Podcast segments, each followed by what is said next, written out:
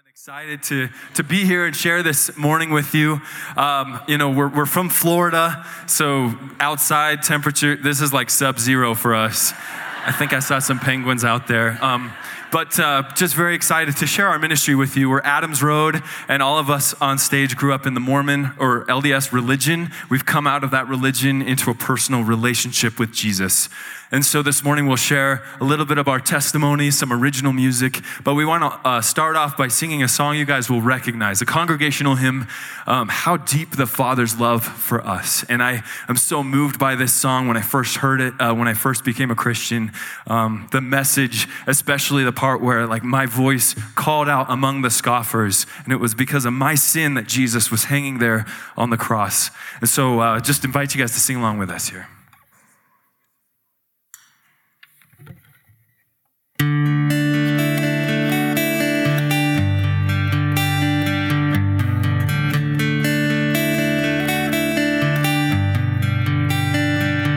How deep the Father's love for us, how vast beyond all measure, that He should give His only Son to make a wretch's treasure. How great the pain of searing loss! The Father turns His face away as wounds which mar the chosen one bring many sons to glory.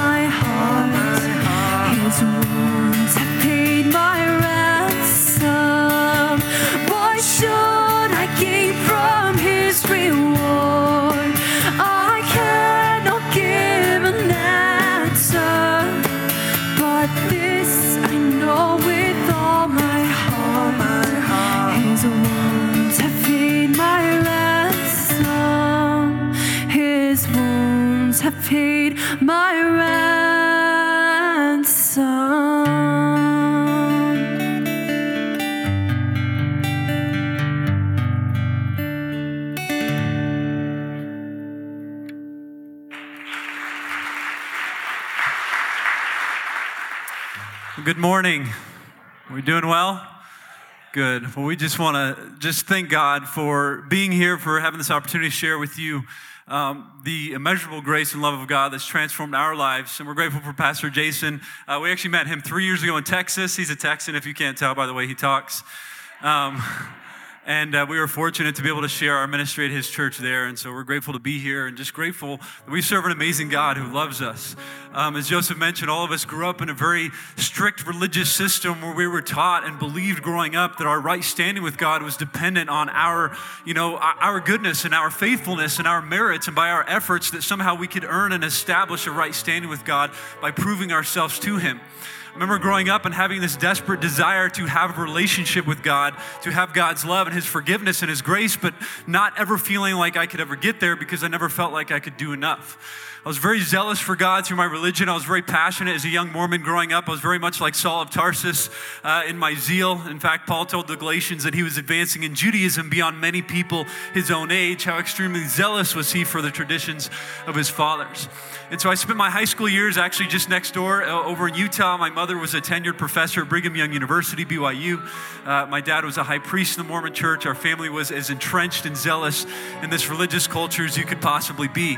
When I was 19 years old, I went on a two year Mormon mission trip. I put on my white shirt, my tie, my name tag, and I went to Orlando, Florida for two years uh, as a Mormon missionary, uh, faithfully trying to convert other people to my religious beliefs, believing that salvation only came through the Mormon church. And I had been in Florida for about four months, and uh, God began to really start to work in my heart and my life. In fact, I got to the point as a Mormon missionary where I was so confident and so zealous that I actually attempted to convert a Baptist minister and his entire congregation. Of course, we know the Baptists more than anybody needs salvation, right? Amen. So we went to this church very, very sincerely, believing that these people were unsaved and only we could bring them the message of salvation. And so I remember sitting through a Sunday evening service, and at the end of the service, we came and introduced ourselves to the head pastor, and his name was Alan Benson. I remember meeting Pastor Benson and shaking his hand and saying, Pastor Benson, we're missionaries from the Mormon church, and we'd love to sit down with you and share with you a message about the gospel of Jesus Christ. And Pastor Benson just got this big smile on his face, kind of got a twinkle in his eye, and he said, Gentlemen, I would love to sit down and talk with you about the gospel. Now, in my naivety, my first thought was, man, God has really softened and prepared this man's heart to receive the message of Mormonism. So I was looking forward to this experience, and so we scheduled a meeting and come back the following day. And I'll never forget that experience of meeting Pastor Benson. This was in 2004. I was 19 years old, and uh, I remember meeting him and just being taken back by his approach to us and the way that he treated us. And he he was so different. He was so removed from most of the people that I had encountered up to that point in my two-year mission. And I'll tell you what was different about him and unique about him, what set him apart was that from him and through him, I felt a very genuine, a very sincere, and a very Christ like love.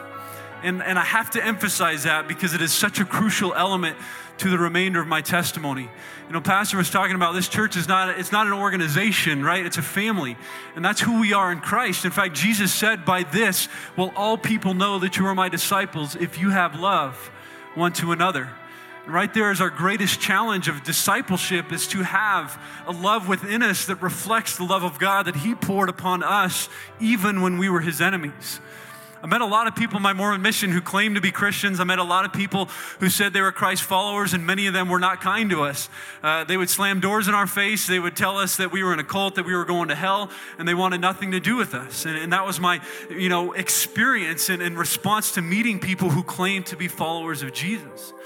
I can tell you right now, church, those are not the people that God used to reach me. And those are not the people that showed me the love of God. And yet, in the church and in Christ, we are to reflect and, and to be the hands and the feet and the mouthpiece of Jesus Christ to the world. And that's a love that should separate us from any other people group. You understand that people should know and identify the church of Christ because we have a love that far surpasses anything that anybody else has. Because we have God's love in us, we have the truth of God's love manifest in the flesh through his only begotten Son, Jesus. I met Pastor Benson. I was genuinely moved by that love. I sat down with him and I desperately tried and attempted to convert him to my religious system, to, to try to tell him that there were laws and works and ordinances and things that we had to do in addition to what Jesus did on the cross in order to be right with God. And I shared all these things with Pastor Benson. I didn't know how he was going to respond or what he was going to say. And he looked at us and he said, Look, you guys are obviously very sincere. You're very dedicated to your belief system. He said, I commend you for the fact that you Mormon missionaries are willing to give up two years of your young lives, go door to door, talk to strangers about what you believe. He said, Honestly, I wish that more Christians would have the same type of zeal for their faith that you Mormons do for yours. And I think about that, and I've thought about that a lot over the last, you know, 12 years, 14 years of my life, and realize that's a challenge to us in the church, is it not? To see people like the Jehovah's Witnesses, like the Mormons, and we see this zeal that they have for God. And although that zeal is misplaced, it is not according to knowledge. It's a zeal that we should have, but we should have a greater zeal than anybody else in the world because we have something that nobody else has. And that is good news. It's the gospel, it is that which is the power of God into salvation to everyone who believes. I remember he looked at me square in the eyes and he said, But the message that you just shared with me is not the good news. The message that you're telling people door to door is not the saving gospel of Jesus Christ. And I'll tell you, that was a hard thing for me to hear. I'd never before heard that my entire life. I'd never had my faith and the foundation of my testimony questioned before. And that's exactly what Pastor Benson was doing in love. Pastor Benson continued on and he said and did something that I believe was the greatest display of love that he could have shown, and that's that he opened up the Word of God and he opened up to the New Testament and he shared and ministered to me and my Mormon mission companion the good news of the gospel of Jesus Christ. And so, there, as a 19 year old Pharisee, as a Saul like religious zealot, for the, the first time in my entire life, in that moment, in Pastor Benson's office, I heard the gospel message.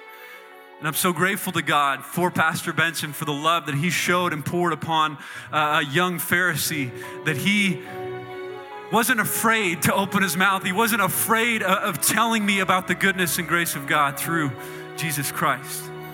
I'm grateful that he planted that seed in my heart and was willing to take a chance and to uh, give me the good news of Jesus at a time in my life when I desperately needed it. And the reality of my situation was that I was 19 and I had never heard the gospel. And it's not because I didn't know Christians growing up. I grew up in the Midwest in Indiana. I had a lot of Christian friends, extended family. I knew a lot of people who were Christ followers, and yet not one of them had ever sat me down or anybody in my family and told them about the good news of Jesus Christ and there was something greater other than the legalistic work that I believed was going to save me. And I hope that's a challenge to you because it's a challenge to me that I, I know a lot of people in my life that don't know Jesus. And it's really easy for us to see people that, that we just don't believe that God can ever change, right? And we see that person and we say, oh man, God's never gonna change a person like that. They're too stubborn, they're too far removed from the reaches of His God's grace. And we label those people as just being unsavable and unchangeable. And what happens is it, it causes us to, to not open our mouths, to not reveal to them the goodness of God through Christ Jesus and, and to share with them the gospel of Jesus Christ. And yet we have to remember that that's what we're called to do. I mean, our, our entire purpose is to, to fulfill the Great Commission to go out into all the world and proclaim the gospel to all of creation. We can't be afraid to do that. And we can't be afraid to tell people that we may think are never going to change because guess what? God can change anybody. And that's the reality of the gospel message and, and the truth of Christ is that the gospel can change even the people that we think are the most unchangeable. And I know that because that was me. Maybe it was you. Everybody in here that now knows Christ was once his enemy, right? And yet God saw fit in his love and mercy, compassion, kindness to offer Jesus as the ransom for your sins, to pay that penalty on your behalf to offer himself for you to do for you what you would never be able to do for yourself. And that love, it changes people. It's transformed me. It's made me a new creation. So when you see those people in your life, it doesn't matter what you think about them. It doesn't matter if you think they're too far removed from being saved because God can save them. If He saved the Apostle Paul, He can save anybody, trust me. So I sat there with Pastor Benson and I heard the, God, the, the good news, the, the gospel message for the first time in my life and about the sufficiency of the blood of Jesus to cleanse me of my sin. And he shared with me the good news in Ephesians 2 8 9 For by grace you have been saved through faith. It is not your own doing, it is the gift of God, not a result of works, so that no one may boast. He told me that Jesus had stepped in my place as my substitute on the cross of Calvary, that he had bore in his body my sins on the tree so that I could die to sin and live to righteousness, that by his wounds I could be healed, that even though all have sinned and fallen short of the glory of God, that we can, can be justified by his grace as a gift through the redemption that is in Christ Jesus, that my hope and my salvation, my redemption was not in myself or my goodness or my righteousness or, or by my merits or efforts, but it was in and through the merit of Jesus Christ and in and through that one act of righteousness through his offering on the cross. And I heard that message and I just remember thinking, That's too simple. And Brad and I were talking about this this morning. It's like so many people in this world, they reject the gospel because they can't accept the simplicity of what it is, right? And countless people, they, they overshoot it because they overcomplicate what God has always intended to be very simple. And that is that God so loved the world that he gave his only son that whoever believes in him should not perish but have everlasting life. That God didn't send his son into the world to condemn the world, but that the world through him might be saved. And so that's the paradox and the predicament that the gospel presents is that it goes against everything that we're taught in our lives. It goes against our very human nature and understanding because why would God send Jesus Christ, who was guiltless, who was perfect, who was blameless, and, and, through whom he created all things, that he would be made lower than the angels of heaven, that he would humble himself and be obedient to the point of death on a cross, that he would be beaten and scourged and mocked and have a crown of thorns placed on his head, and then put on the cross for the world to see on public display and endure the most humiliating and excruciating and painful death that the world has ever known doesn't make sense, does it? And he did that for us, those who were guilty of that condemnation. And yet, that's why it's good news to the world. That's the love of God that surpasses all knowledge. Is that He would take that love and He would put it into the man Christ Jesus. He would say, I will show you my love for you. God showed his love for us, and that while we were still sinners, Jesus Christ died for us, even when we were his enemies, that he would reconcile us to him by the death of his own son. I couldn't believe that at that point in my life because it, it, contradicted everything that I'd ever been taught. I told Pastor Benson he was a fool for believing in this, this free gift of grace. And uh, I told him if he didn't join the Mormon church, he was going to hell, especially because he was a Baptist, you know? At the end of our meeting, I stormed out of his office very frustrated, convicted by the gospel message. And as I was leaving, he stopped me, he looked at me, he said, Look, Elder Wilder, you don't have to listen to me. You don't have to take my word for anything that's been said here today. He said, I challenge you, I invite you, go home, pick up the Bible for yourself, and read it like a child. And he said, I promise you that if you do that, God is going to change your life and He's going to open your eyes and He's going to reveal to you what the good news of Jesus really is. And so, at the peak of my religiosity, my arrogance, my pride, as a very religious man, that was the challenge that I was given to read the Bible as, as a child. And I accepted wholeheartedly Pastor Benson's challenge and his invitation, but I have to be honest with you, it wasn't because I was humble or childlike. It wasn't because I had this special faith. It wasn't because I thought that I needed to learn anything. It's because I thought that reading the Bible was only going to solidify what I already knew, and then I would go back to Pastor Benson's office and prove that he was wrong. And I was so looking forward to that day. So that was the entire catalyst of how this entire change in my life began. And that's when God started to change me because every morning from that point forward, I sat down at my desk all by myself as a Mormon missionary with the King James Version of the Bible, and I read the New Testament for the remainder of my two year Mormon mission trip every day, 20 months. And in those 20 months, I read the New Testament from cover to cover 12 times by myself. I had no Christian pastor to walk me through this process. I, I, had no Christian websites or books or devotionals or anything other than the Spirit of God and the Word of God. And let me tell you, that's all that I needed. I think sometimes we get away from the power of God's Word in our lives. And yet, as living and active, it's sharper than any two edged sword. So I sat there every morning reading the Bible, believing that it was going to teach me what I already knew and then God used his word to begin to wash me with the water of that word, to take away the scales and the blindness from my eyes, and to reveal to me the immeasurable riches of his grace and kindness towards us in Christ Jesus. And the thing that, that changed my life, and, and it's this simple, it really is. The message that I came to know was that God loved me. I know that sounds simple. But that's what the gospel teaches. That's what the Word of God is. That's what the New Testament, you can't read the New Testament and not walk away knowing that God loves you personally, intimately. And because of that love, He sent Jesus Christ to, to pay the price for your sins, to be that ransom for you, so that through faith in Him, you could be given the right to become a child of God. Remember reading 1 John 4 where it says God is love, and it says that in this the love of God was made manifest among us, that God sent his only Son into the world so that we might live through him. And this is love, not that we have loved God, but that He has loved us and sent His Son to be the propitiation for our sins. So it's as simple as the gospel of Jesus changing my heart. As God showed me that He loved me, that all the things that I was trying to do to earn His love and His grace and forgiveness, that I could have them not based on what I do, but based on what Jesus Christ had done. And that if I trusted and believed and had faith in the name of Jesus, then I could be given the assurance and the guarantee of my right standing with God, independent of any religious system or authority or, or of the law that could never save me, but completely dependent on Jesus Christ, who was my redemption. So, with three weeks left my two year Mormon mission trip, I came to that saving faith in Jesus. I was born again through the Spirit of God. I died to my old self. I was raised into newness of life. And, like the word says, if anyone is in Christ, he is a new creation. The old has passed away. Behold, the new has come.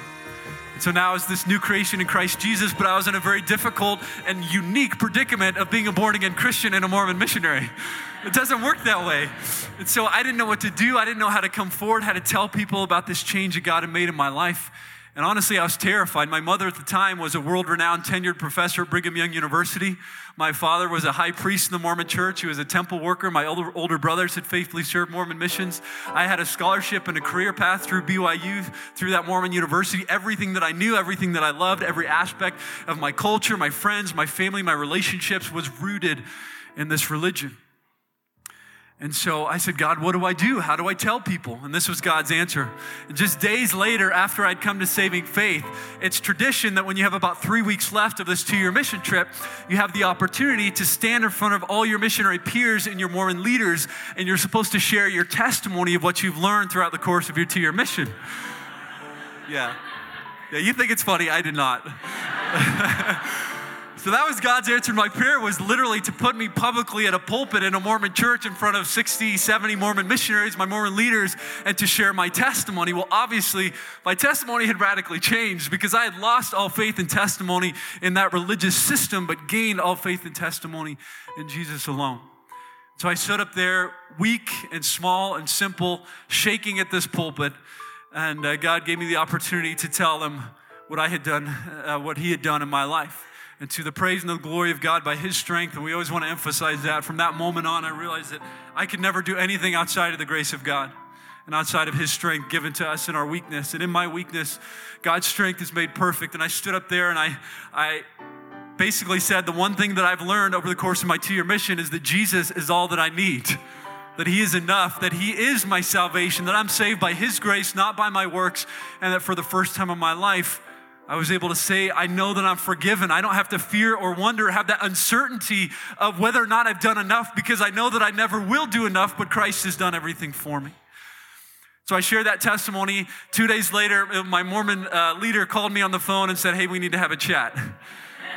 And so things got very serious very quickly as I, of course, I realized and knew in that moment that if I was forthcoming about the changes that God had made in my life, that I was going to lose all of those things that had become my identity, just like Saul of Tarsus, you know, as a Jew, that was his identity. It's who he was. This is who I was. My family, my friends, my relationships, my scholarship, my career path, my girlfriend, everything that I was, my very identity as a human being.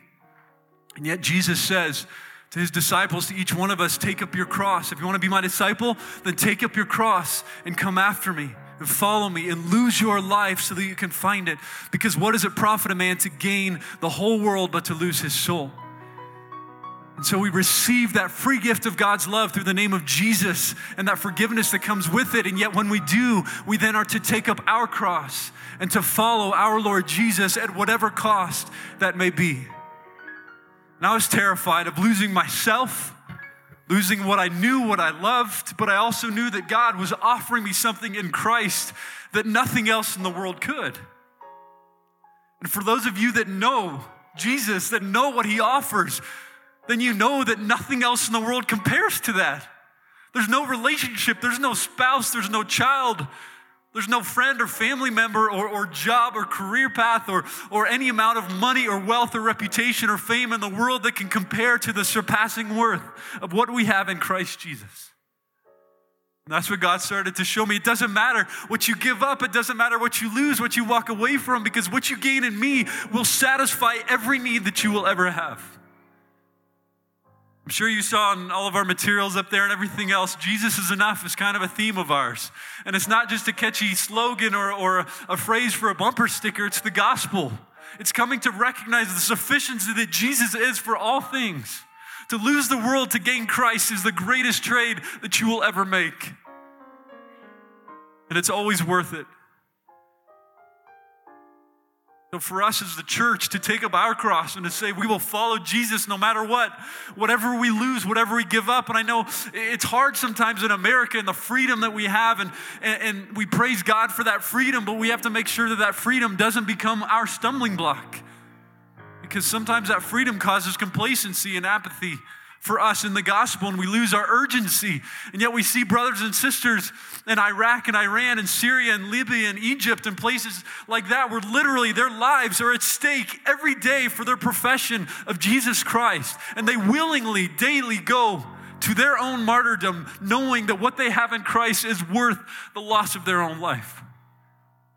And I hope that you know that. And I hope that even though we don't have to face that daily, that we have that same hope, that same faith within us to say, I know that the gospel is more valuable than anything that I could ever give up to gain it.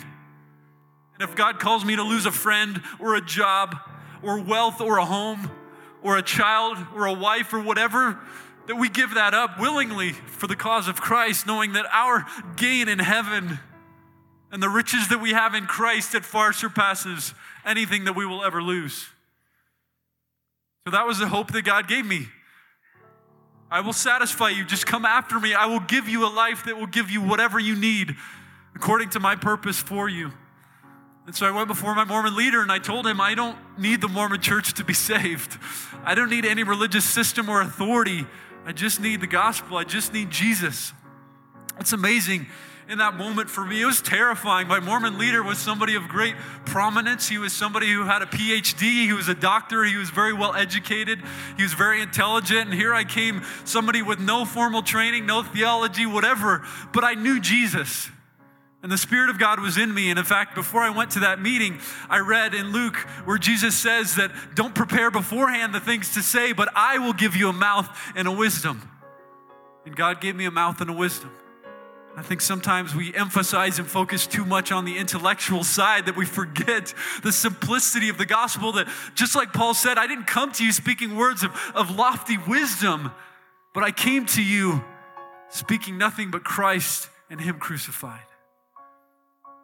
So I told my Mormon leader about Christ and Him crucified. I told him I didn't need any earthly man to mediate between me and God, that there was one God and one mediator between God and men, and that was the man Christ Jesus. The result of my testimony was that I was kicked off my two year Mormon mission. I was shamefully put on a plane, sent home, had to face the reality of the cost of discipleship, and God's started to use me in my weakness to plant the seed of the gospel in the hearts of the people that I loved. Uh, first one was actually my, my Mormon girlfriend, whom I loved dearly. Uh, she also came to saving faith in Jesus. We actually ran away and eloped following my Mormon mission. Uh, we've been married for almost 13 years. We have three sons 11, 10, and 8, and they're all back home in Florida while we're traveling. My family, I had to tell them what God had done in my life, that Jesus was enough, to read the Word of God, to take that challenge that Pastor Benson had given me, and God started to work in their heart hearts. Matt over here is actually one of my older brothers, uh, so you can figure out what happened to him. and God began to work in the hearts of my sister. She also came to saving faith, and my mother and my father to this day have also left the Mormon church and embraced Jesus Christ alone by faith to the praise and glory of God. So, to go back to what I said at the beginning, God can save anybody. The gospel is powerful. And uh, as it says in big bold letters on the side of our tour bus, for I'm not ashamed of the gospel, for it is the power of God unto salvation to everyone who believes. Behold, I stand at the door and knock. If anyone hears my voice and opens the door, I will come into him and eat with him, and he with me.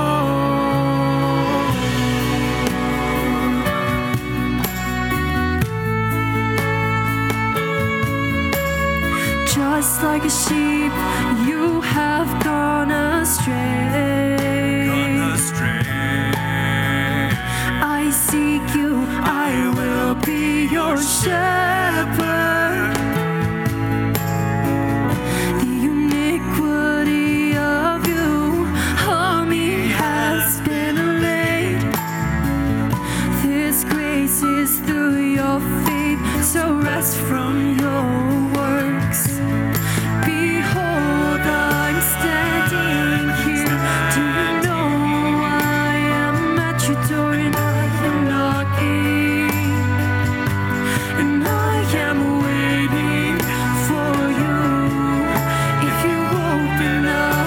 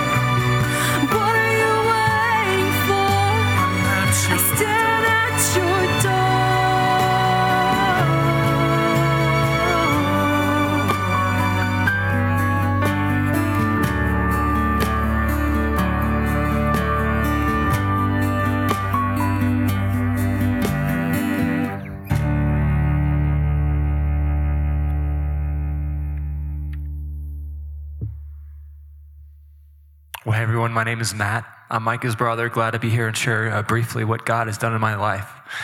I love my Lord and Savior Jesus Christ. He he came to me and pursued me and knocked on the door of my heart. And it seems more like uh, he broke in rather than I let him in. But uh, he he just came into my life and revealed his love to me in, in a powerful and intimate way and changed me forever.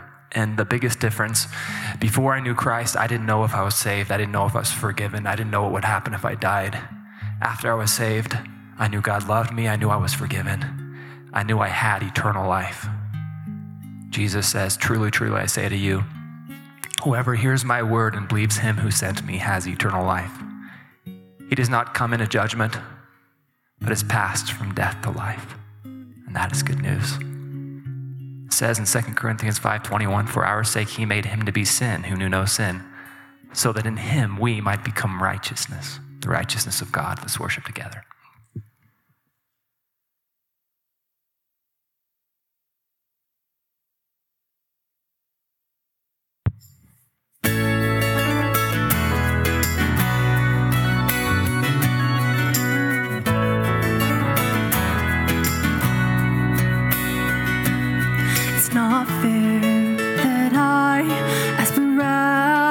Jesus was released from my guilty charges, and the King of all creation was crucified for my salvation. But this man has done no wrong. He who knew no sin was made sin are so that we in Him are God's righteousness. It's not fair that He would die for me, the guilty and rightfully condemned. He was crucified so I'd be innocent. It's not fair. It's not that Christ would become a curse for us to redeem and call us blessed. And all our sins have been covered.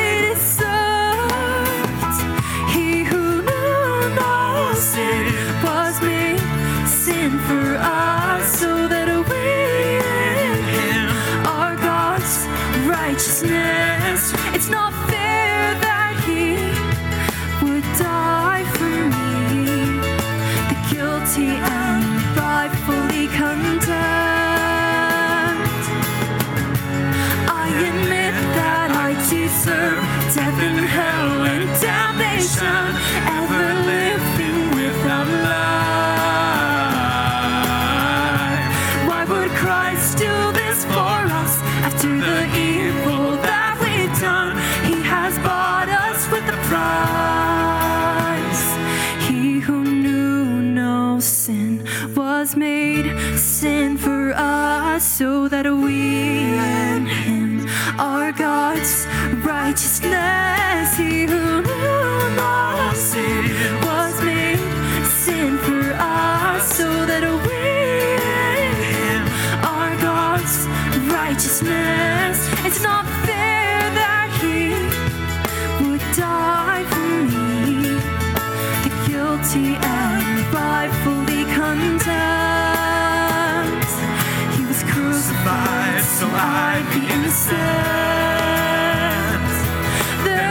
in Christ no condemnation. It's not fair.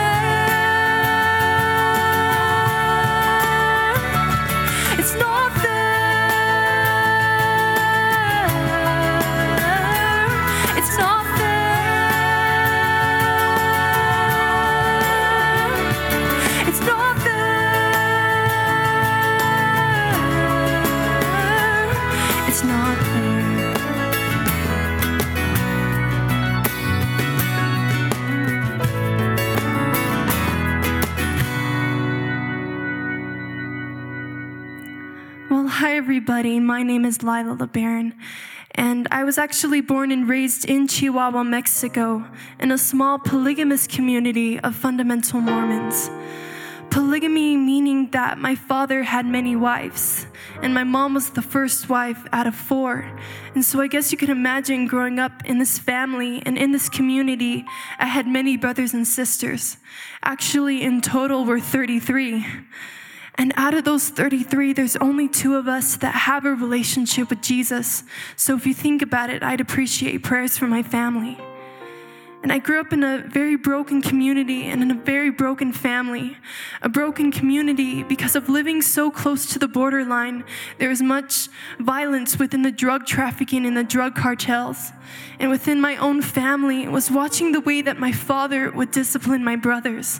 And the way that he would do it was he would beat them to the point that I was afraid for their lives.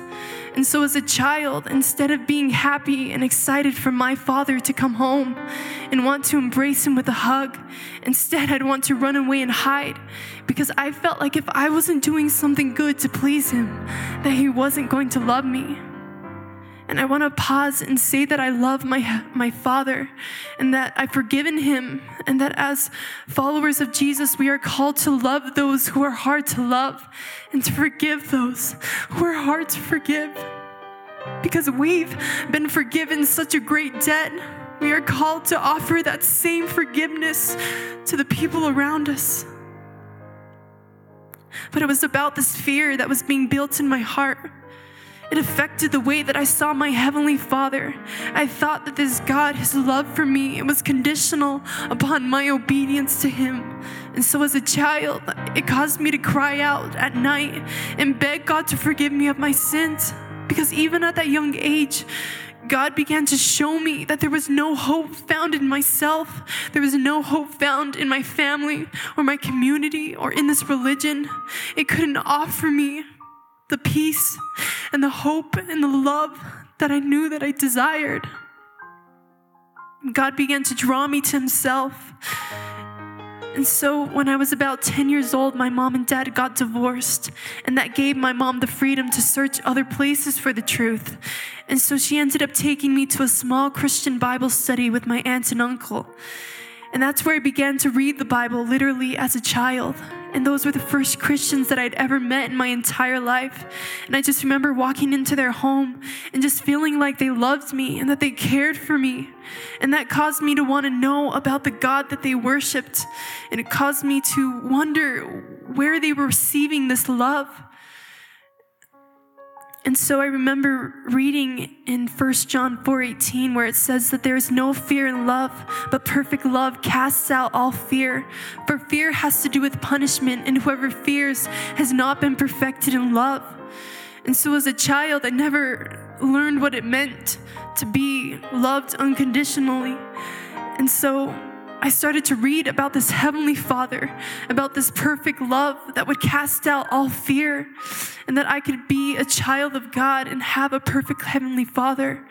And so through through years of reading the Bible and being washed by the water of the word and having that fear cast out through the word of God, I finally received it when I was 13 years old and I wanted to make it public to my friends and my family and my community that I was a follower of Jesus and so I was baptized by my uncle. And that small Christian Bible study that I told you about and turned into a church building. And it's the only Christian church in that polygamous community in Chihuahua, Mexico. My aunt and uncle are still down there to that day proclaiming the word. And so I shared the gospel with my family, and that came at the cost of, of just those relationships just breaking and not being the same. And they rejected it because it was too simple and they couldn't receive the love of a Heavenly Father. And so I continue to pray for my brothers and sisters, and I hold the hope that they will too come to know uh, Jesus. And so I began to serve in that Bible study and to help with the worship. And then my pastor introduced me to the Adams Road ministry and connected us. And so then God opened the doors for me to be a part of the, the ministry three years ago. And so now I've been doing this ever since with them. And I just praise God that He can use the simple and the foolish and the weak things of this world. And He raises them up in newness of life and uses them for His will and purpose. And so I found a new home in Jesus. So if you have Jesus, then you're my home. And to him be all the glory.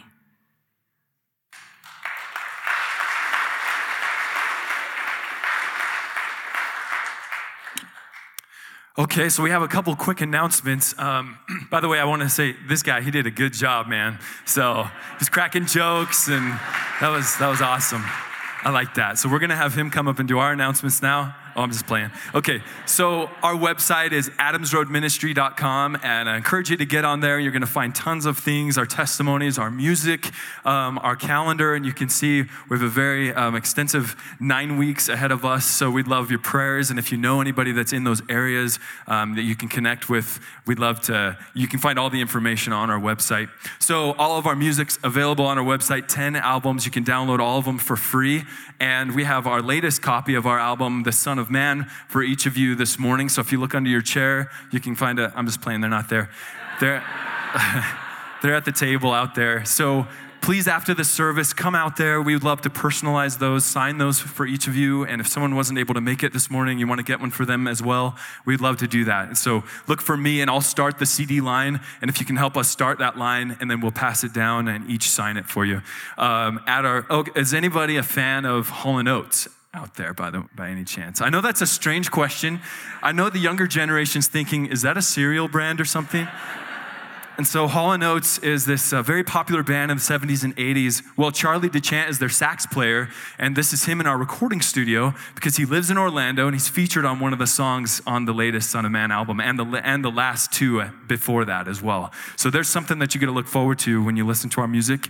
Um, At our table, we have a bunch of other free stuff um, that all say Jesus is enough, so you can get your Jesus enough paraphernalia there, like stickers that say, that say it. You can put on your phones. There's wristbands, like tons of stuff. Um, and then across the way, you'll see another table with T-shirts. We started a ministry called Jesus is Enough Storehouse, and instead of taking the money um, from those proceeds going to our ministry, we partnered with Compassion International and Food for the Hungry.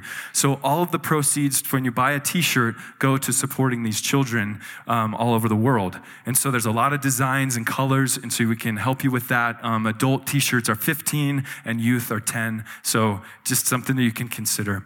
Um, so my name is Joseph, and I'm excited to share how God has changed my life over the next three hours. So I hope you're comfortable.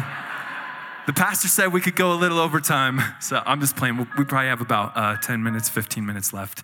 So I grew up in Utah in a very strong Mormon family and um, strong Mormon community, and everything I knew was this religion. So when I turned 19, I went on my mission and I was sent to Orlando, Florida. So right at the beginning of my mission, I met Micah. Remember, Micah sitting right here to my left. That's a picture of us as missionaries. I know you're laughing because I look like 12 or 13 years old there. He's not old enough to be on the mission. So um, Micah and I became really close friends, and um, he gave me that challenge to read the New Testament like a child. That was what God used to change my life, and I thank God that He used Micah in that powerful way.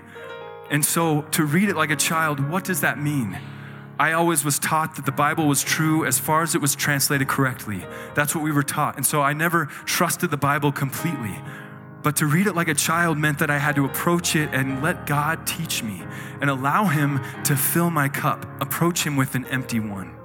So I first started to see my sin, and that was a very difficult thing for me. I, I thought I was a good and righteous person, but I wasn't. I had to see the depth of my sin in order to see how much I needed Jesus. So Jesus gives a parable in Luke 18, and he talks about two men and I feel like this was a picture of who I was at the time in my life and who God was going to change me into.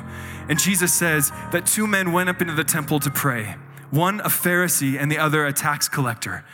The Pharisee, standing by himself, prayed thus God, I thank you that I'm not like other men, extortioners, unjust, adulterers, even like this tax collector. I fast twice a week and I give tithes of all that I get.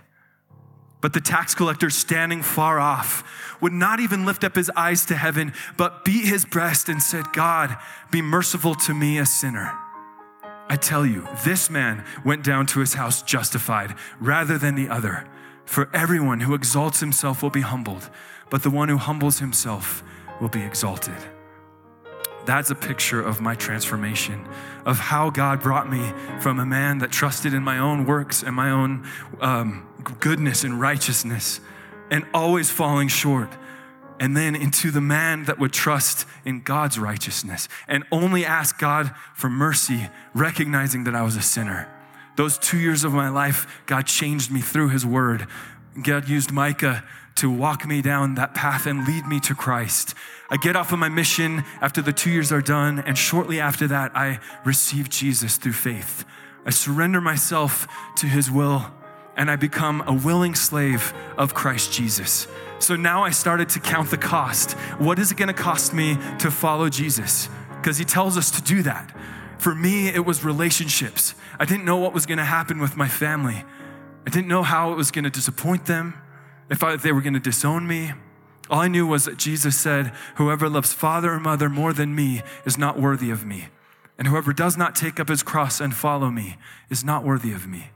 So I had to set those relationships up on an altar, sacrifice them to God, and allow Him to do whatever He will. The result was it destroyed those relationships, and even 12 years later, I'm the only believer in my family. But I pray for their salvation. I pray for their hearts to be changed. And I say this to encourage you if you have loved ones in your life that you're trying to reach, don't give up on them. And trust that God has a time and, and, we, and his will is that all will repent and come to that salvation. So I get off of my, uh, out, of Utah. I get back to Florida. We start this ministry. Micah and Matt's sister, Katie, had come to know the Lord Jesus. She flies out to Florida to visit her brothers, and she meets me first. And so we fell in love, and we got married. And so that's Katie and I. The brothers are stuck with me. Sorry, guys. And so we've been married almost 11 years now. Um, we don't have any kids. We do have two cats, though. So there they are 10 and 8. Anyway, something that gave me a lot of encouragement. If you guys will please follow me back into Micah's testimony. Remember, Micah, he said that he stood up in front of that room full of missionaries and witnessed of Jesus. What he didn't tell you was, I was one of the missionaries sitting in that audience. And I heard that witness. And then Micah asked all of us a question that this morning I would like if each of you would ask yourself what he asked us. Don't you think that while Jesus was on the cross, that he saw your face?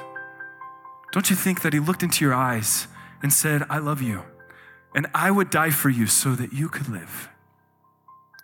I wasn't a believer when I heard that, but I was so moved by God's love and I wanted to understand what he was talking about. I remember sitting there and thinking, what does he have in his life that I'm missing? Whatever that is, how do I get that? And what I was missing was a personal relationship with Jesus, my first love. And I found him as I read the Word of God as a child. Isaiah paints this beautiful picture of God's love and how deep it is for us, shown through Christ Jesus and the suffering that he underwent in our place as our substitute. It says he was wounded for our transgressions and he was bruised for our iniquities. And the chastisement of our peace was upon him, and with his stripes we are healed. And then later in that chapter, it says that when his soul makes that offering for sin, he shall see his offspring. That's how I knew the depth of God's love for me. That's the depth of love that God has for each of us. Then in Isaiah 49, a few chapters earlier, the question is asked Can a woman forget her nursing child? Well, even these may forget. But I will not forget you. Behold, I have engraved you on the palms of my hands. So now we know how personal God's love is for us. And God assures us of our salvation, of our standing before God by when we trust in Jesus alone. Because Jesus says, of those that receive him by faith, I give them eternal life and they will never perish, and no one will snatch them out of my hand. We have been engraved in the hands of Jesus, and this is permanent. This is something I, I wanted, I yearned for all of my life. I always wanted to know have I done enough? I feared death because I didn't know where I would go if I died at any moment. Maybe someone here this morning is in that same situation. You don't know what your standing is before God. What's the answer to the question if you're to walk out of this church right now and get hit by a bus and, well, not our bus though, okay? but what if you got hit by a bus right now and died? Would you be with God or would you not? And there's no time to waste. It doesn't matter what your background is. Even if you grew up in the Christian church and you've heard this message over and over, but you never realized that Jesus did it all for you.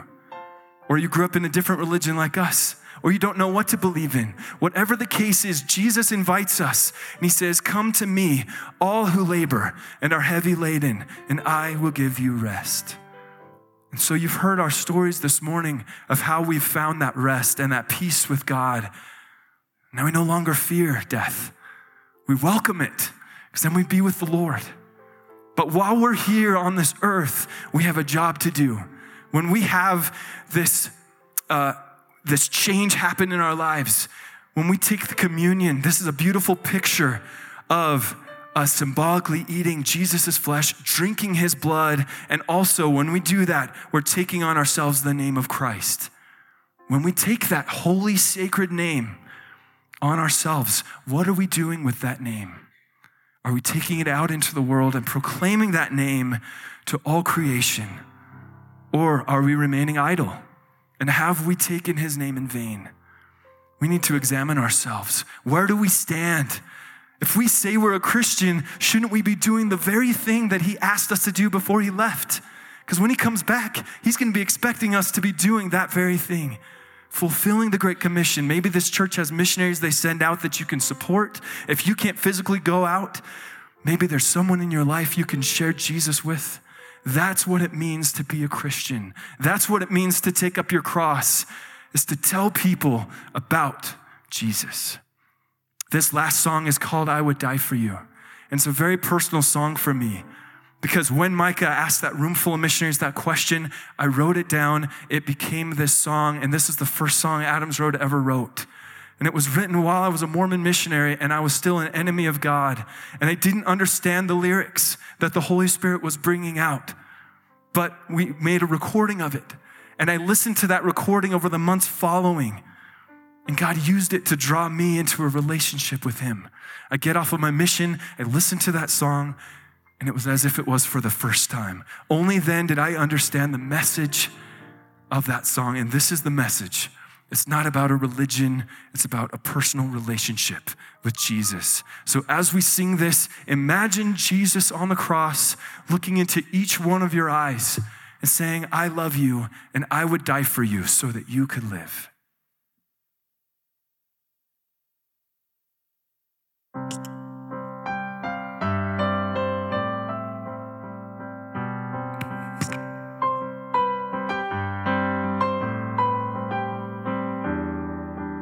Don't you think that I can see you struggling? Don't you think that I can feel your pain? I hear your cries every time in the middle of the night. You're calling out my name. Can't you feel my arms wrapped around you? Holding you close so you can't feel the cold. I know it's hard to feel my presence sometimes in this world.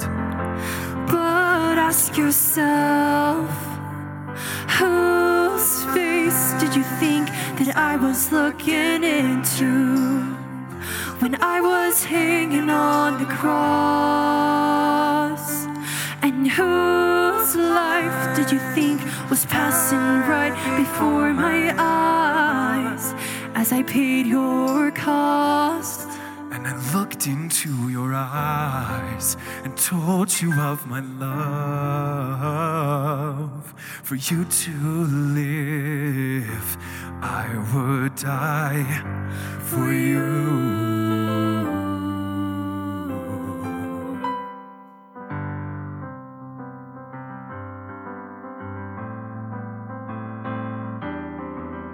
With all the stripes and the beatings, I never had to question why. I just thought of you, and my love overflowed, and my pain passed on by. So come to me with your burdens right here on my shoulders. And let me lift you up and carry you away with me. Away with me. Whose face did you think that I was looking into when I was hanging on the cross?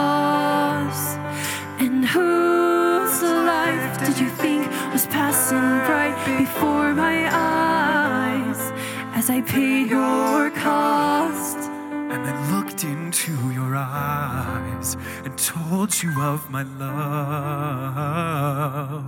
For you to live, I would die for you.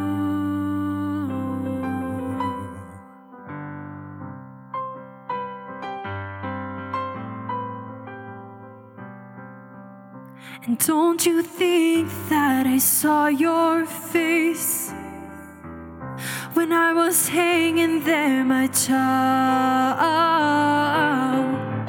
And don't you think that I looked into your eyes all the while? Whose face did you think that I was looking into? When I was hanging on the cross?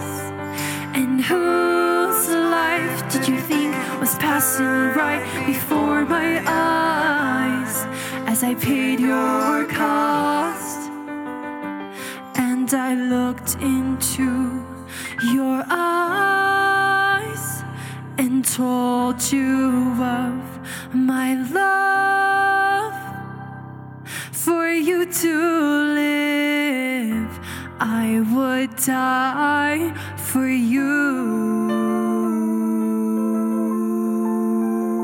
All for you.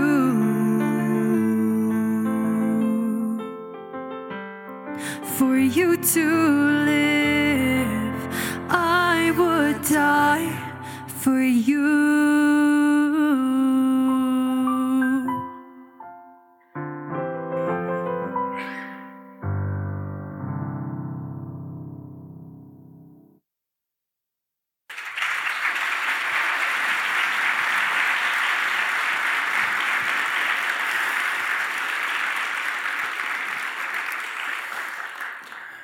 Church, would please um, please stand. Hey, we want to make sure as you guys head out, uh, there is a free CD that we want you to pick up that Adams Road wants to give to you. Uh, there's a full crowd in here today, and so please be patient with us. Uh, if you have little ones, maybe in the nursery, uh, one of the things you could do is you can actually exit through this left door. If you see that over there, it says exit. That's the door. And you can just walk right around and get your kids and, and be able to, to, uh, to pick them up because I know our volunteers, they love your kids, but they've loved your kids. and so, so please take that. And so as we head out uh, through the center doors, just be patient as, as we go out. Uh, let me just conclude with this. We're so glad you guys are here. Uh, the gospel is the power of God for all who believe. And not just unto salvation for eternal life, but for every single day. That whatever you're dealing with today, you have to ask yourself, what am I looking to to save me? And uh, truly trusting in Jesus, whether it's financial, relational, whatever it's going on, would we just say, Father, would you, would you, through Jesus Christ, as you've accepted me, would you continue to empower me to trust in Jesus? Let me pray for us, and I'm going to dismiss us. Father, I thank you for the power of the gospel. And I just confess so often, Father, it's easy to trust in, in what makes sense to us. But we trust in you. And so, Father, for anyone here, I pray today that the Spirit would say, Father, accept me on the basis of Jesus and Jesus Christ alone. I don't want to trust in myself again. I don't want to go in a path that just goes in my own wisdom, but instead, would the power of the gospel bring new life into my heart, recognizing I'm a sinner and I need a Savior. Father, would you confirm that in us? And if we've prayed that today, would we take the opportunity to speak to someone? Father, thank you for your goodness and your grace. In Jesus' name, amen. Hey, it's great to see you guys here. Have a great week.